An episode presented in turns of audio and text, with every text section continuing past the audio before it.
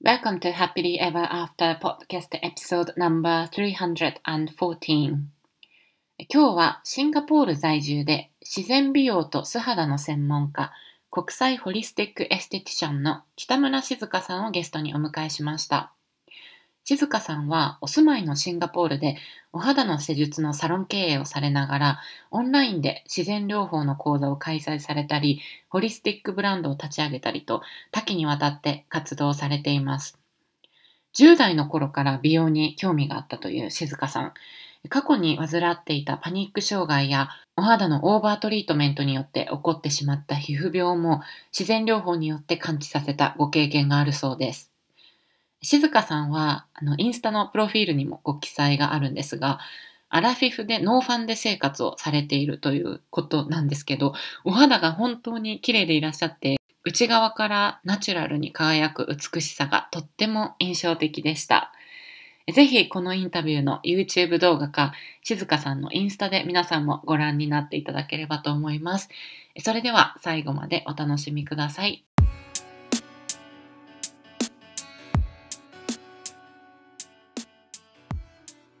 こんにちは。キャリアとビジネスのサクセスコーチ、吉川ゆりです。私は使命や人生の目的とつながって自分の人生を最大限に充実させたいと思う女性のお手伝いをしています。このポッドキャストは今もやもやしていたり、今の状態にはある程度満足しているけれど、もっと大きなこと、次のレベルで何かできるんじゃないかなと思っている女性のヒントになればという思いで配信しています。私たちは一人一人素晴らしいギフトをもらってこの世に生まれてきました。そのギフトを活かすことによってパズルのピースみたいにこの世の中で自分なりの役割を果たすことができます。内面の世界を良くしていって充実させることで私たち一人一人が現実を変えていき、周りの人、世界にもいい影響を与えていくことができます。ソロエピソードではコーチング、NLP、瞑想、マインドフルネス、ヒプノセラピーなどに基づいたマニアックな意識や自己啓発に関するお話をしています。インタビューエピソードでは世界で活躍する女性のライフストーリーをお聞きして、いろんな生き方、働き方、そして自己実現の仕方があるということをお伝えしています。このポッドキャストを聞いて、一人でも多くの方が元気になったり、前向きに行動できるようになると嬉しいです。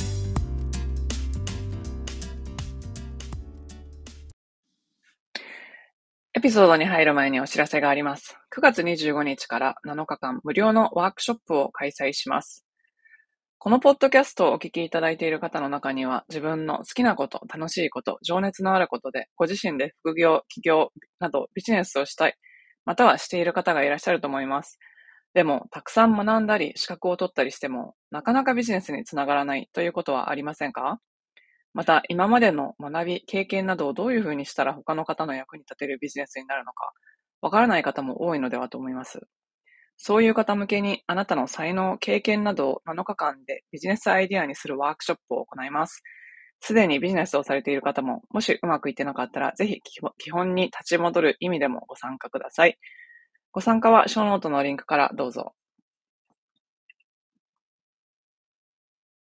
今日のゲストはシンガポール在住、自然美容で細胞から輝く美肌作りの専門家、国際ホリスティックエステティシャンの北村静香さんです。静香さんは10代の頃から美容に興味を持ち、20代に主婦をされた後、30代で美容関連のお仕事を始められました。20代にはオーバートリートメントが原因で肌を痛めた経験から自然療法を学び、自力で感知させたという経験があります。現在はホリスティックエステティシャンとして施術をするとともにホリスティックブランドを立ち上げたり自然療法の講座を開催されたりと多岐にわたってご活躍されています。静香さん、今日はどうぞよろしくお願いします。お願いいたします。北村静香です。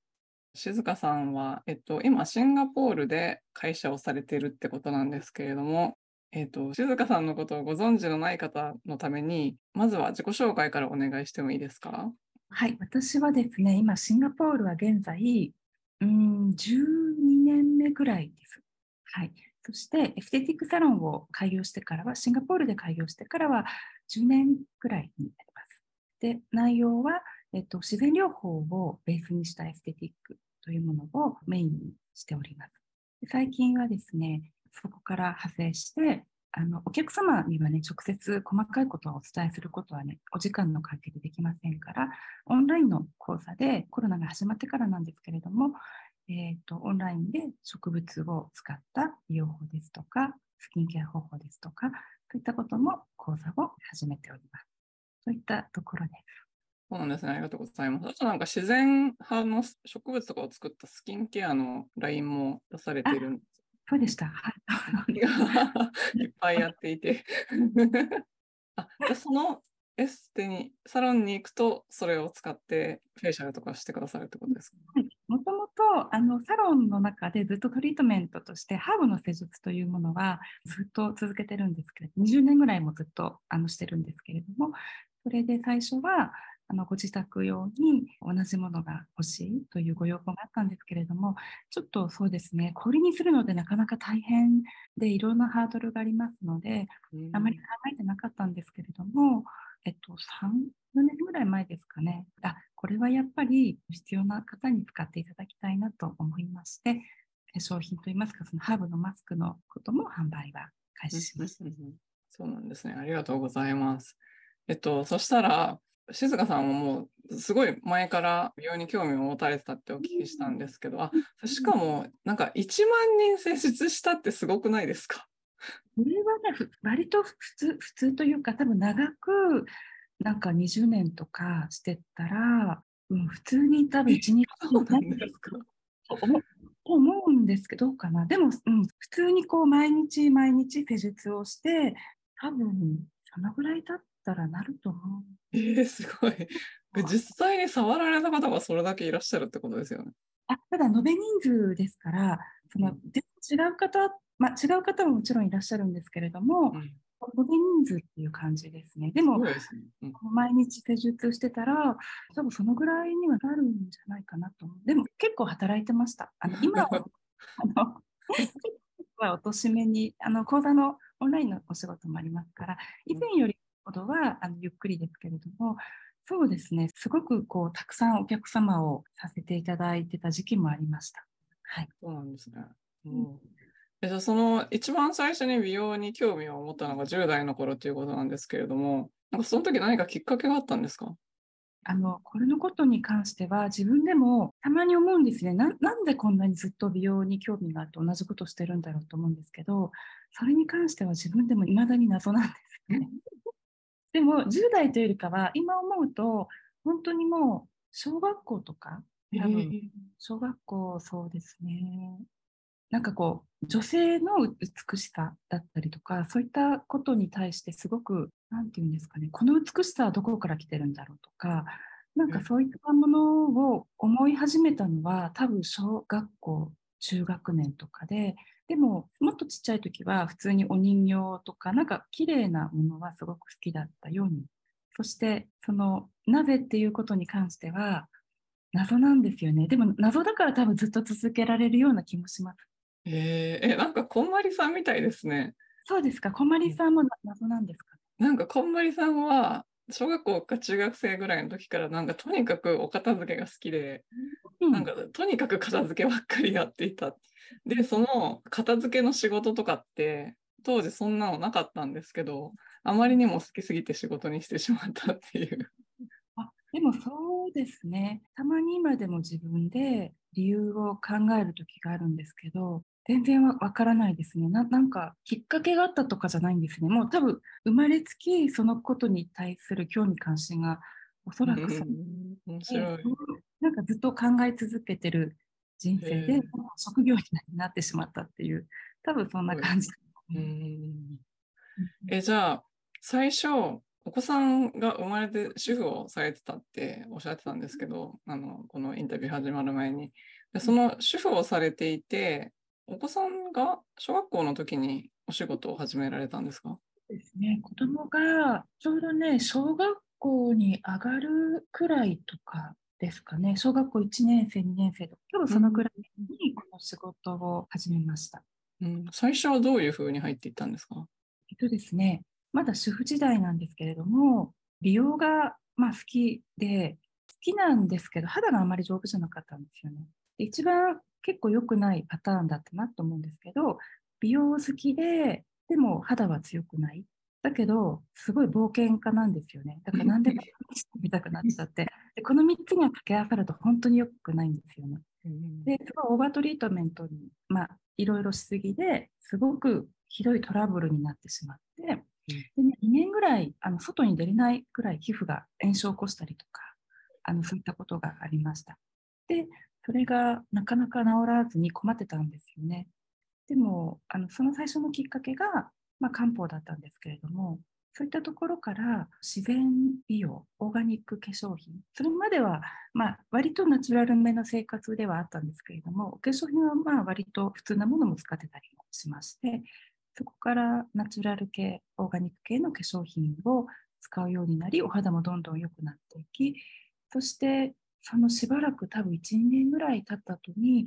ホリスティックセラピストという職業が存在することを知ったんですね。それで、あ、もうこれはどうしてもなりたいと思って、全く経験もないですし、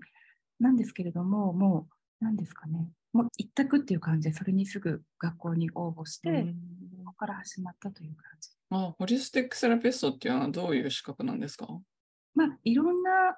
なんていうんですかね、いろんな、こう、例えというか、いろんなあると思うんですけれども、私が行った学校では、もうあの包括的にただそのお肌の表面とか体をマッサージするとかだけではなくって心と体とあとはスピリットというかスピリチュアリティとか全てをケアできるようなそういうセラピストを育てるというスクールで、オーガニックの化粧品を使って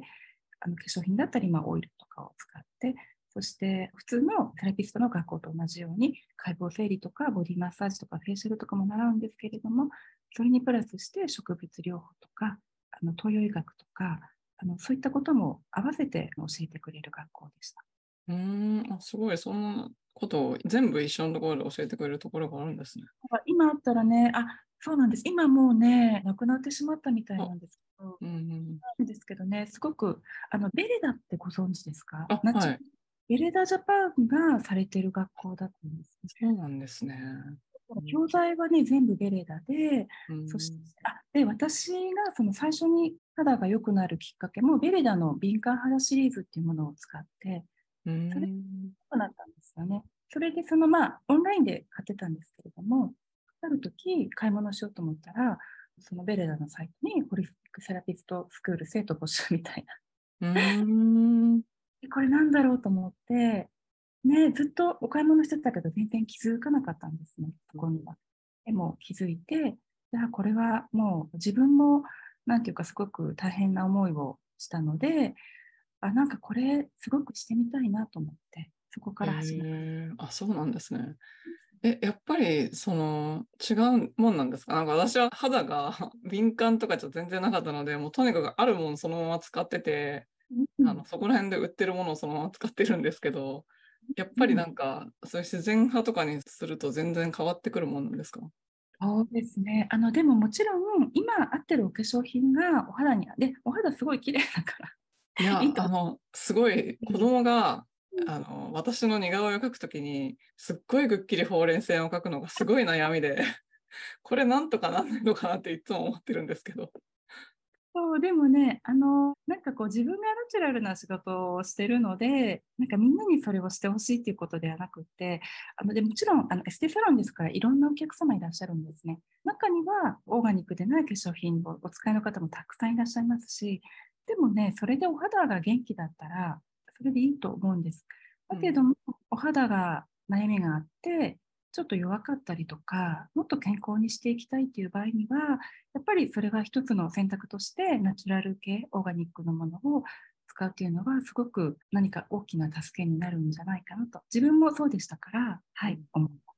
うんうん、なるほど、なるほど。ありがとうございます。えそしたら、私、これもすごい聞いてみたかったんですけど、あのパニック障害を自然療法で治された過去があるって読んだんですけど、これは一体どういうことなんですか？ね、そもそもその皮膚病になったんですね。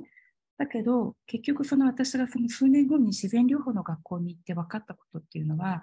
そもそもがパニック障害から始まってたんだなっていうことが分かったんですね。っていうのはあの敏感肌とか肌の炎症っていうのは自律神経にものすごく深く関わりがあるんですね。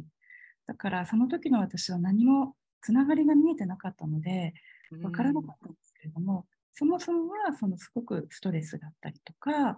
あのそういったことにより、まあ、パニック障害20多分5歳とか6歳とかだったと思うんですけれども、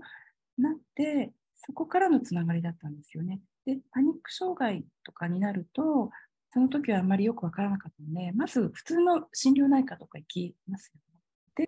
行ってあじゃああなたはパニック障害ですみたいな感じで診断名がなされてああまさかなんか割と気楽な性格だと思ってたからなんかそんなことになるなんてってちょっとびっくりしたんですけれどもまあでもそう言われるからそうなのかなと思って、まあ発作とかあるんですよね急に。なんかすごいドキドキして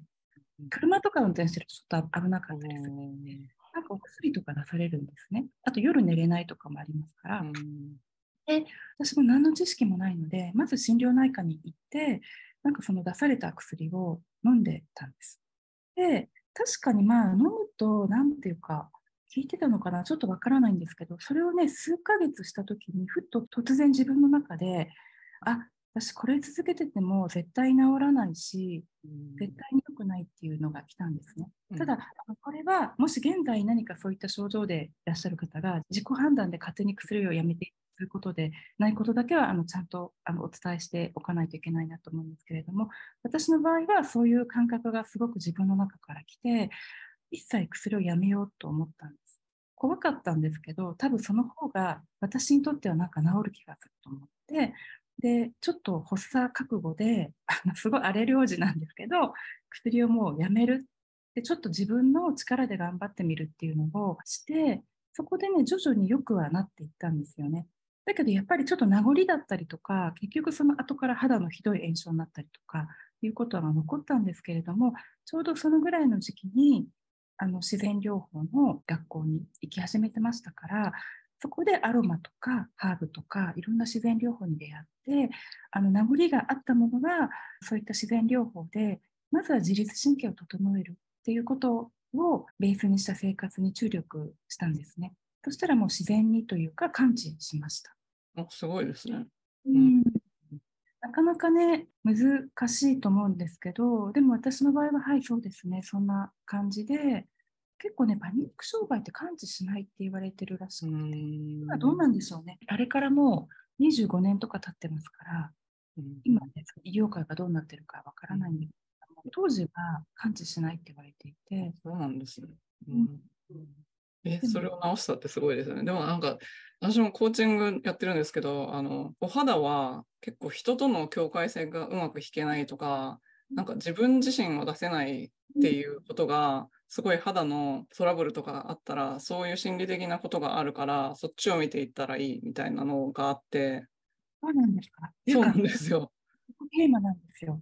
あの、実はスキンケアの講座で、一番大事にしてるのは、その肌は外界との境界線っていうテーマでしてるんですよね。あ、そうなんですね。おすごい、つながってますね。うん、あ心理学でもそういうアプローチがあるんですか？そうです、そうです。なんかまあ、心理学っていうか、メタフィジカルなアプローチなんですけど、もう体のどこに不調が出たら、どの心理的な側面を見たらいいっていうのがあって、で、肌はそういう、そう境界線、うん、そうなんですよ。境界線なんですよ。そうそうそう、おっしゃまさにおっしゃる通りです。私はそれを自分の経験とお客様との経験から体験的に知っていったんですよ。あただ100%それに当てはまるわけではないんですけれども、やはり肌に何らかの特に敏感肌だったりとか、まあ、何かトラブルがある方っていうのはその外界との境界線が緩すぎたり、あるいは硬すぎたりとかなんていうかな、ちょうどいい感じにバランス取れたらお肌も良くなるだろうなっていう自分の経験がすごくそうだった。境界線が本当にあのガタガタだったので、そういうことだったんだなって振り返ると思うし、あ、すごい今なんか、えーってなんか嬉しくなって。つながってます。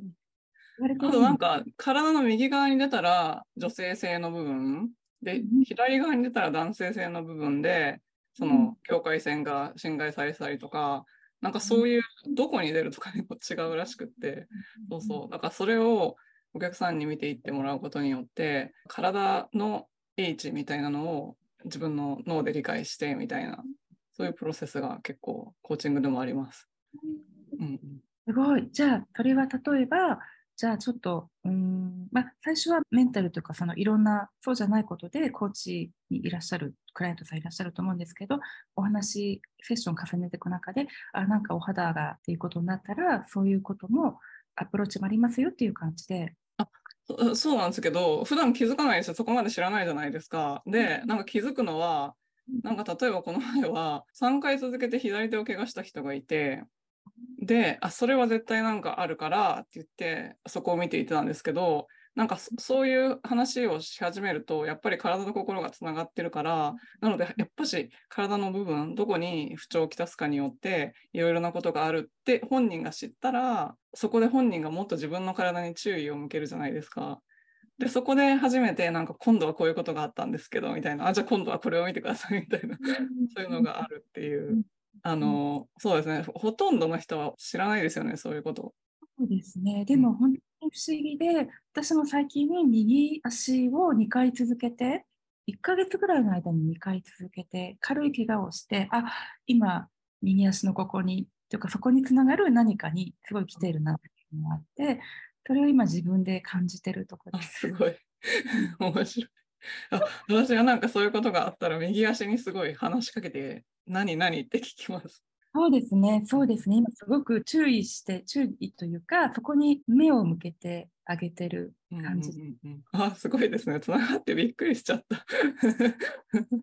あでも本当そうです。お肌は境界線なんですね、外科医との。うんううんんあ、じゃあそれを講座で教えて、だから結局内面のところからっていうことですよね、きっと。話せないですね。だから心と体と、多分その足を怪我したこととかってもっとちょっと深い層のことじゃないですか。うんなんかあんまり潜在意識にすごく上がってきてないところのことが表面化してきてるので、なんかそこはやっぱり切り離せないと思っているんですね。なので、そういったことを、あの、ただのこうお肌の講座ではなくって、体系立ててというか、ホリスティックに、包括的にっていうところはすごく、あのあ、、そうなんですね。うん、それはすごい面白そうです。え、うんえっと、そしたらその日本で最初はベレダさんの講座を受けて、で、そこを卒業したらそこで働く感じなんですか？あのいろんな方はいらっしゃるんですけど、私は子供がいたので、就職が難しいと言いますかこの仕事ってサービス業なので、お勤めしたら週末は働いて、とか、しかもまだそういう時代だったんですよ、特にうん。だから難しいと思って、あの、すごく嫌だったんですけど、も う自分でするしかなくって、すぐ開業しました。え、すごい、すごいですね。全然すごいっていうか、自分は本当に嫌だったんですよね。どこかでなんか経験してからの方が良かったんですけど、状況的に子供もいるので、それができない状況だったんですね。だから自分でするしかないなと思って、うん。え、それはご自宅でおうちサロンみたいな形式ですか？あ、で、それってどうやってお客さんと知り合うんですか？ねえ、どうやって、今考えると、どうやって知り合ってたのかな？えっと、ホームページがありました。ウェブサイトで、そこから見てきてくださる方が多分まず最初。でそこからのご紹介で広がるっていうのが大体、シンガポールでも同じなんですけれども、あんまり宣伝したことないですね。あ、すごいですね。うん、それが一番いいですよね、ビジネスとして。そうですね。まあ、時間はね、ちょっと最初かかるかもしれませんね。うん、うん。だけど、ご紹介が一番つながりも、なんかこう、すごくお客様と持ってるというか、うんうん、うん、そうですよね。という感じで、うんはい。あとそうですよね。フェイシャルとか一回行き始めたらもう他のとこ行きたくないですよね。気に入ったら。だからずっと行きますよね。ね、気に入って、はい、長く来てくださってる方もね、多くいらっしゃってね、もう本当に感謝ですね。うんうんすごい。え、じゃあその日本でされてて、あ、シンガポールは、えっと、移住されたきっかけがあったんですか？はい、それはですね、主人の仕事でシンガポールに移ってきた。あの、子供はもう大きくなってまして、彼は、あの、寮に入ってましたから、夫婦二人でシンガポールに来ました。それで、もともと私はこの仕事をずっとしていたし、していきたいし、この仕事しか考えられなかったので、当然シンガポールでも開業するつもりで一緒についてきました。うんうんシンガポール実際に住んでみたらどんな感じなんですか？そうですね。本当にスピードと情報の国っていう感じですかね。だから、うん。すごいナチュラルかって言ったら、むしろ逆かな？みたいな感じなんですけど、まあ、街中は都会は都会なんですけど、国の政策で緑をすごくたくさん、ガーデンシティみたいな感じで、街とこう緑が共存する街づくりになっていて、割と緑の中で生活はできてるかなああ、そうなんです。はい。なんか勝手なイメージだと行ったことないんですけど、なんかうん。すごい豊かな国だけど、ドバイみたいにギラギラしてないみたいな、なんかそういうイメージ。あの豊かですね。そうですね。本当にそう思います。なんか人が、なんていうのかな、ゆったりしてる。うん南国なので、なんていうのかな、ゆったりしていて、あ、いいよいいよみたいな感じで、優しい方が多いですね。心が広い方が多い気がします。そうなんですね。住みやすそうですね。そしたらすごい。ですね。はい。うんえ、そこでビジネスを立ち上げるのって結構大変だったんですか、うん、大変でしたね。大変ですし、今もそれは大変なのは変わらないんですけど、やっぱり外国人でっていうのは、大変だったんですけど、もうやるしかないみたいな感じで、とりあえずやってみようっていうところから始めました。でもね、最初はね、あのシンガポールってね、物価高いんですよ、すごく。ああ、そうですよね。うん場所を借りるって言っても、いきなりそんなにすごい高いところって、しかも友達もいないし、知り合いもいないし、うん何のプロジェもない中で、いきなり外国人が行って、なんかエステサロンするとか言っても、なんか不安でしかなかったので、ちっちゃいところを間借りしました。あるエステサロン、あのローカルの方ですけれども、そこでなんかお部屋を貸してる方がいらっしゃって、うんお部屋だけでしたら、しかもあの半年契約とかでしたので、そんなにプレッシャーなく始められました。でそこで始めてで、お客様がだんだん増えてきてくださったから、自分の場所に移りました。うん、そうなんですね。へえシンガポールでエステをやろうと思ったら、シンガポール独自のなんかライセンスみたいなのが必要なんですか？あります。はい。えっとね、シンガポールの国が定めて、シンガポール独自のライセンスもありますけれども、それとは別でいくつか、例えばイギリスのなんとうスイスのなんとかとか、いくつかありまして、なので、私はただ日本で取ってた国際資格というのが、あのヨーロッパのメインのベルギーのものだったんですよね。でヨーロッパではそれで大丈夫なんですけれども、残念ながらシンガポールではその資格が働けないというか、ライセンスがダメだったので、半年ぐらいかけてまたローカルの美容学校に入り直して、でそこでイギリスの資格2つと、えっと、スイスの資格を2つかな、それを取り直したというか、まあ、取って、その免許があるからシンガポールでも働けます。そうなんですね。へえいや、なんか、あの、資格の、ここに書ききれませんって書いてある資格がもう、なんかすごくて。は いそうでもね、資格ってね、あんまり私は別に、なんていうのかな、あの、目安みたいな感じで、あよーりも、まずそこからの実地かなと思ってうんる。そうですね。あ一応何か必要があるときに書いたりはするんですけれども。うんうんうんうんうんうんすごいと思って、なんかこれはめちゃめちゃ探求心があるに違いないと思いながら見てたんです。だからなんか一応資格があるのも自分がこれを勉強したいと思ったらなんかそこにただしたいだけの興味関心でそこに進んでいった結果の感じなんですよね。なんかハワイのクリスタルヒーリングとかもあって、すごいって思って見たら、なんかそこの学校、え、多分同じ学校だと思うんですけど、そこのホームページを見たら、なんかこの前私ハワイに行ったんですけど、その時にたまたま立ち寄ったクリスタル屋さんのオーナーだと思うんですけど、その人。なんかブラジル人の人ですか？ね、カトリーナさんがしたあれなのかいえアメリカ人の方です。カトリーナ・ラアメリカ人なんですね。うんなんかその人はえ別人かもしれないですけど、なんかブラジルにはクリスタルを学位として教えてくれる大学があるとか聞いて、え、そんなことあるのってすっごい衝撃の、また世界が広がっていたっていう。あのミネラル鉱物はいあると思います。鉱物学として。うんそれも結局、興味の赴くままに勉強されてたってことですか？そうですね。でもクリスタルは普通に今でも仕事で使っていまして、うん。やっぱり植物とか鉱物の結局なんかなんで植物が効くかっていうと結局元をたどっていくと波動だと思っていて、まあ、ちょっとあの耳慣れない方にはなんだそれって感じになると思うんですけれどもその点で言うとやっぱり鉱物もその出してる波動っていうものを応用してっていう感じにはなるので私にとっては結構植物も鉱物も同じ。ああ、なるほど。あ、そういうことなんですね。うん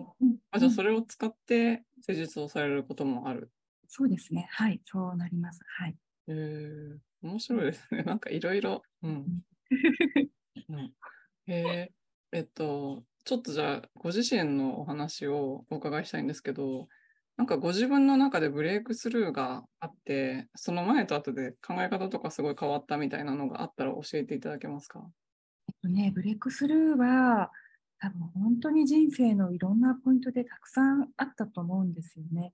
でもですね、多分すごく一番大きな最初のきっかけは、やっぱりその主婦だった自分がよくわからないけれども、なんかこのセラピストになりたいっていう、そこに勇気を持って申し込んだっていうことが多分本当に一番最初の大きなきっかけで、そこから人生が大きく変わったと思います。うんすごくフルタイムで1年の学校でしたから、学費もね、結構、まあ当たり前ですけど、それなりにししますし、まあ、子供もいましたし、私当時長野に住んでたんですね。なので、新宿まで新幹え線、通ってたんですか？1時間半くらいなんです、自宅から。うんで、それを通うのも子供もいて、まだちっちゃかったので、とか、これでもなんか、旦那さんに言ったらどんな風になんか言うんだろうとか、いろんなこともあったんですけど、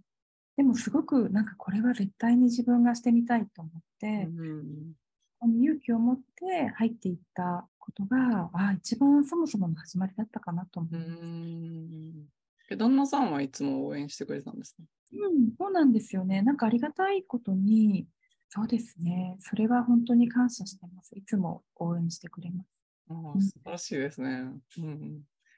へえじゃあ、まあ、その未知の世界に勇気を持って飛び込んでいったことによって、全部その後の流れが変わっていったっていう感じなんですか、興味対象が、でもい今から考えると、うんつながっていて、小さい時からずっとそういうことに興味があったんですよね。そのエネルギーのことだったりとか、スピリチュアルなことだったりとか、その体を健康に保つっていうことに対して、異常に興味関心があるんですよね。うん あそうなんですね。うんで多分それが全部合致してるんですけれどもその一番最初のきっかけがやっぱりセラピストのスクールに行ったっていうことうん一番最初にこうなんか第一歩だったかなと思います。うんすごいですね。え、あの、その講座の話をさっきされてたんですけど、講座ではどういうことを教えてらっしゃるんですか？そうですね講座は今この1年ぐらい前からあの短期の講座だけを始めてたんですけれどもとにかく美容ってね体の健康がまずもう第一プライオリティというかベースなんですよね。なので、最初は体の養生法ケアの仕方みたいな感じで、まあ、その食べ物から生活習慣からっていうことをまずそういった講座もあります。体の養生法みたいな。美容のための体の養生法講座があって、その後はスキンケアの講座ですね。お化粧品を自分で選べるようになって、うん自分に合ったスキンケアをできるようになる。でその中で先ほどの境界線のお話なども割とメインにさせていただいて、で、これからすぐ始まるのが、えっと、美容に特化した植物療法という講座を始めて。で、それとは別で、実際的ななんかお肌のマッサージとかエクササイズでお肌をよく保つっていう講座もしています。受講生さんってどんな方が受講されてるんですか？ですね、それがですね、結構始めてみて驚いたのが、実際にセラピストとしてもう活動されてる方がね、多いんですね。それは結構驚いたと言いますか、あの、プロ向けの方の講座でしてるわけではなかったんですけれども、でも、例えばヨガの先生ですとか、ご自分をセラピーされてるですとか、もちろん一般の方もいらっしゃるんですけれども、あのそういう方がね、とても多くて、なんかちょっと驚いてます。そうなんですね。あ、じゃあご自身のあのサービスとかの中に取り入れてみたいっていう感じで来られるんですかね？多分そうですね。なんかおそらくですけど、私の発信が自分では自分のことがあんまりよくわかんないんですけど、結構すごいなんかマニアックとかオタクとか言われるんですよね。だから、多分ちょっとそういう、なんていうのかな、もっと知りたいし、なんかそこをピンポイントで深めたいっていう方がいらっしゃるのかなっていうを、なんか今1年ぐらいしてみて、なんとなく自分の特徴が分かってきました。ああ、そうなんですね。えー、いつもどうやって募集してるんですか？えっとですね、インスタグラムをしてますから、インスタグラムでお知らせしたりとか、あとそのニュースレターをしてまして、ニュースレターでお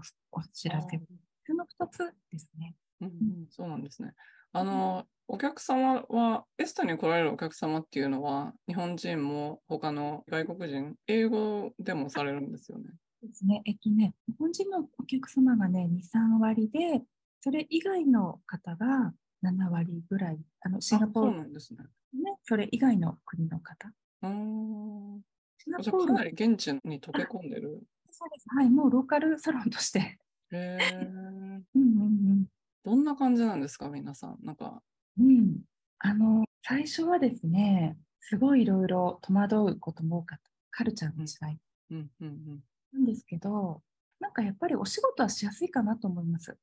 そうね、境界線の話になるんですけれども、やっぱりすごくクリアなんですよね。なんかあのできることはできるし、できないことはできないっていう感じで、だけどそれはもちろん誠心誠意持ってで、お互いにリスペクトしながらっていう感じなので、なんていうんですかね、すごくお仕事はしやすいなと思う。変になんていうのかな、日本ですと割ともうみんなが思い測って、みんなあの、お互いのっていうカルチャーがね、まあ、それはそれでね、なんか優しくて素晴らしいなとも思うんですけれども、うん、なんかお互いになんか思い合いすぎちゃって、うん、うん、っていうところがないので、うん、すごく効率もいいのかな？効率が良さと、うん、そういう意味であまり、なんていうんですかね、正直なコミュニケーションで、でも誠意をっていう、なんか本音と建前があんまりない感じ。うん。あ、そうなんですね。うん、それだったら結構楽ですよね。うん、そう思います。はい。なので、すごくいろんな国の方もいらっしゃいますから、シンガポールは、えっ、ー、と、4割が外国人なんですね。あの全、うん、私を含め、私たちのような外国人が4割ですから、ローカルのお客様だけではなくって、世界中のいろんな国からいろんな方が住んでますから、いろんな方と出会えて、あのシンガポールという国の中にいながら、いろんなカルチャーをしているのがすごく楽しい。うん、あ面白そうですね。うん、なるほど。えじゃあ、今後、これからどんな世界を作って、その中でどんな役割を果たしていきたいっていうのがありますか、うん、えっとですね、やはりそうですね、この自然療法を通した美容、自然療法を使った美容っていうもので、お肌だけじゃなくて、あのすごく心も幸せになれるというか、人生のこの幸福度が上がると私は思ってるんですけれども、なので、あのそれを必要な方にお届けしたいということはすごく思ってます。あとは将来的にはそのセラピストの方を育てるスクールとかもして、あのそういうお仕事でしてみたいっていう方に向けたスクールなどは始めてみたいなと思ってます。うん、なるほど。今は教えた方が施術をされたりとかしてるんですか？お一人でされてるんですか？あ今は私と、あと、はい、スタッフさんもいて、はい、その方には私が直接教えたりとかしてます。ああ、そうなんですね。じゃあ、それがもっと広がっていく感じに。うん。ね、はい。うん、だったら嬉しい。うん、なるほど。いや、いいですね。じゃあ、えっと、リスナーさんで結構なんかモヤモヤして立ち止まってる人っていうのが多いと思うんですけど、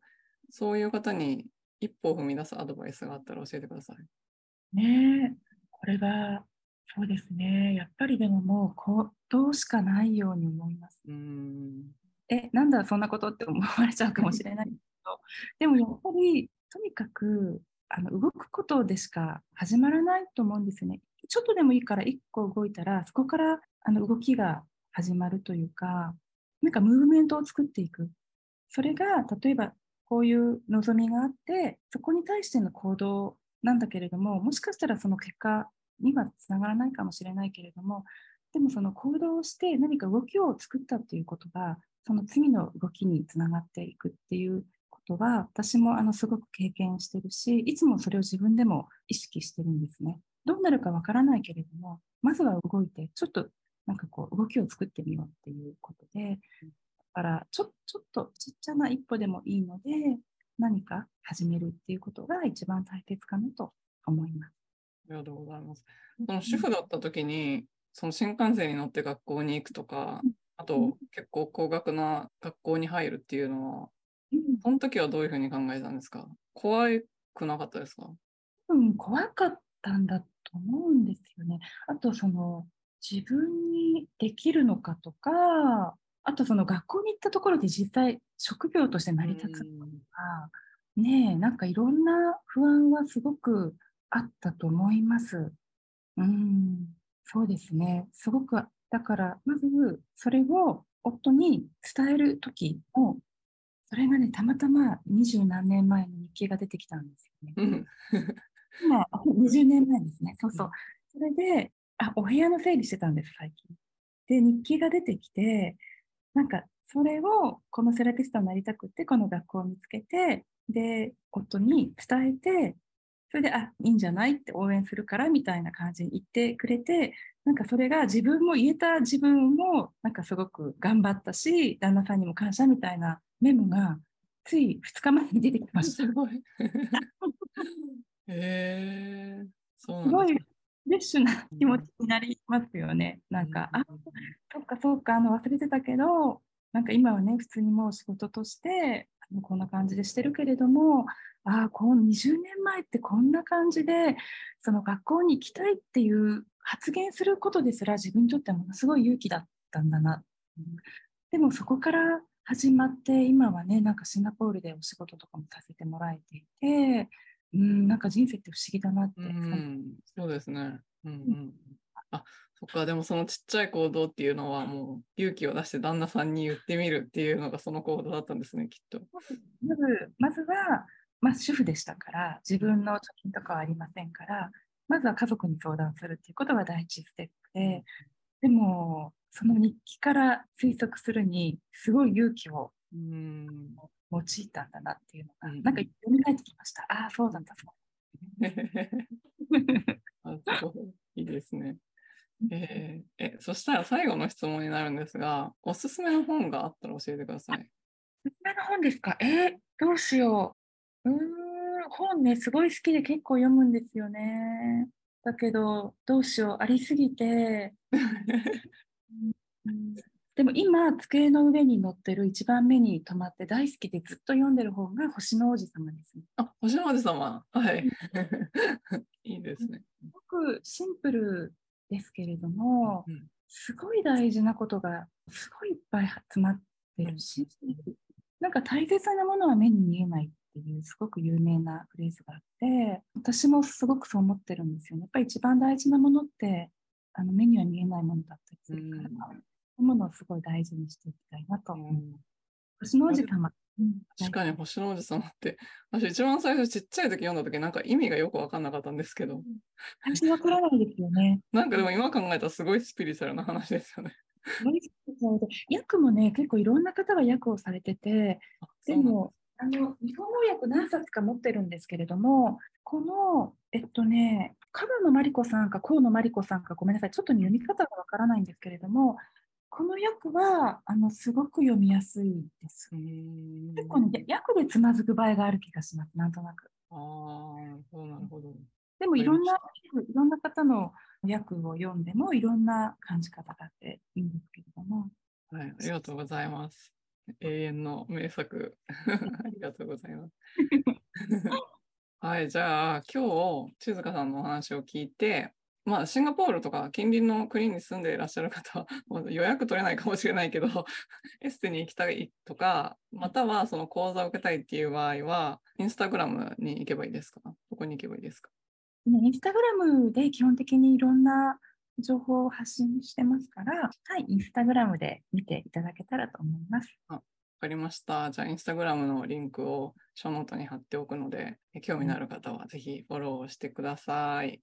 ありがとうございます。じゃあ、静香さん、今日はどうもありがとうございました。ございました。ありがとうございます。最後までお聞きいただきありがとうございました。このポッドキャストがお役に立ったら配信登録、レビューまたは星マークポチッとを押して多くの方にこの番組が届くようお手伝いいただけると嬉しいです。今よりもっと高いレベルの自分になって行動できるようなコーチングセッションに興味のある方は、ショーノートのリンクから体験セッションにお越しください。また、現在、もやもやからやりがいを見つける20の質問ワークシートをプレゼントしています。今の自分のお仕事よりも、もしかしたらもっと自分が貢献できたり、やりがいを感じたりできるお仕事があるんじゃないかなと思っている方、そういう思いがあるなら、あなたのこれからの使命は別のところにあるのかもしれません。そのヒントを見つけるために、ぜひワークブックをご活用ください。プレゼントを受け取るリンクもショーノートにあるので、チェックしてみてくださいね。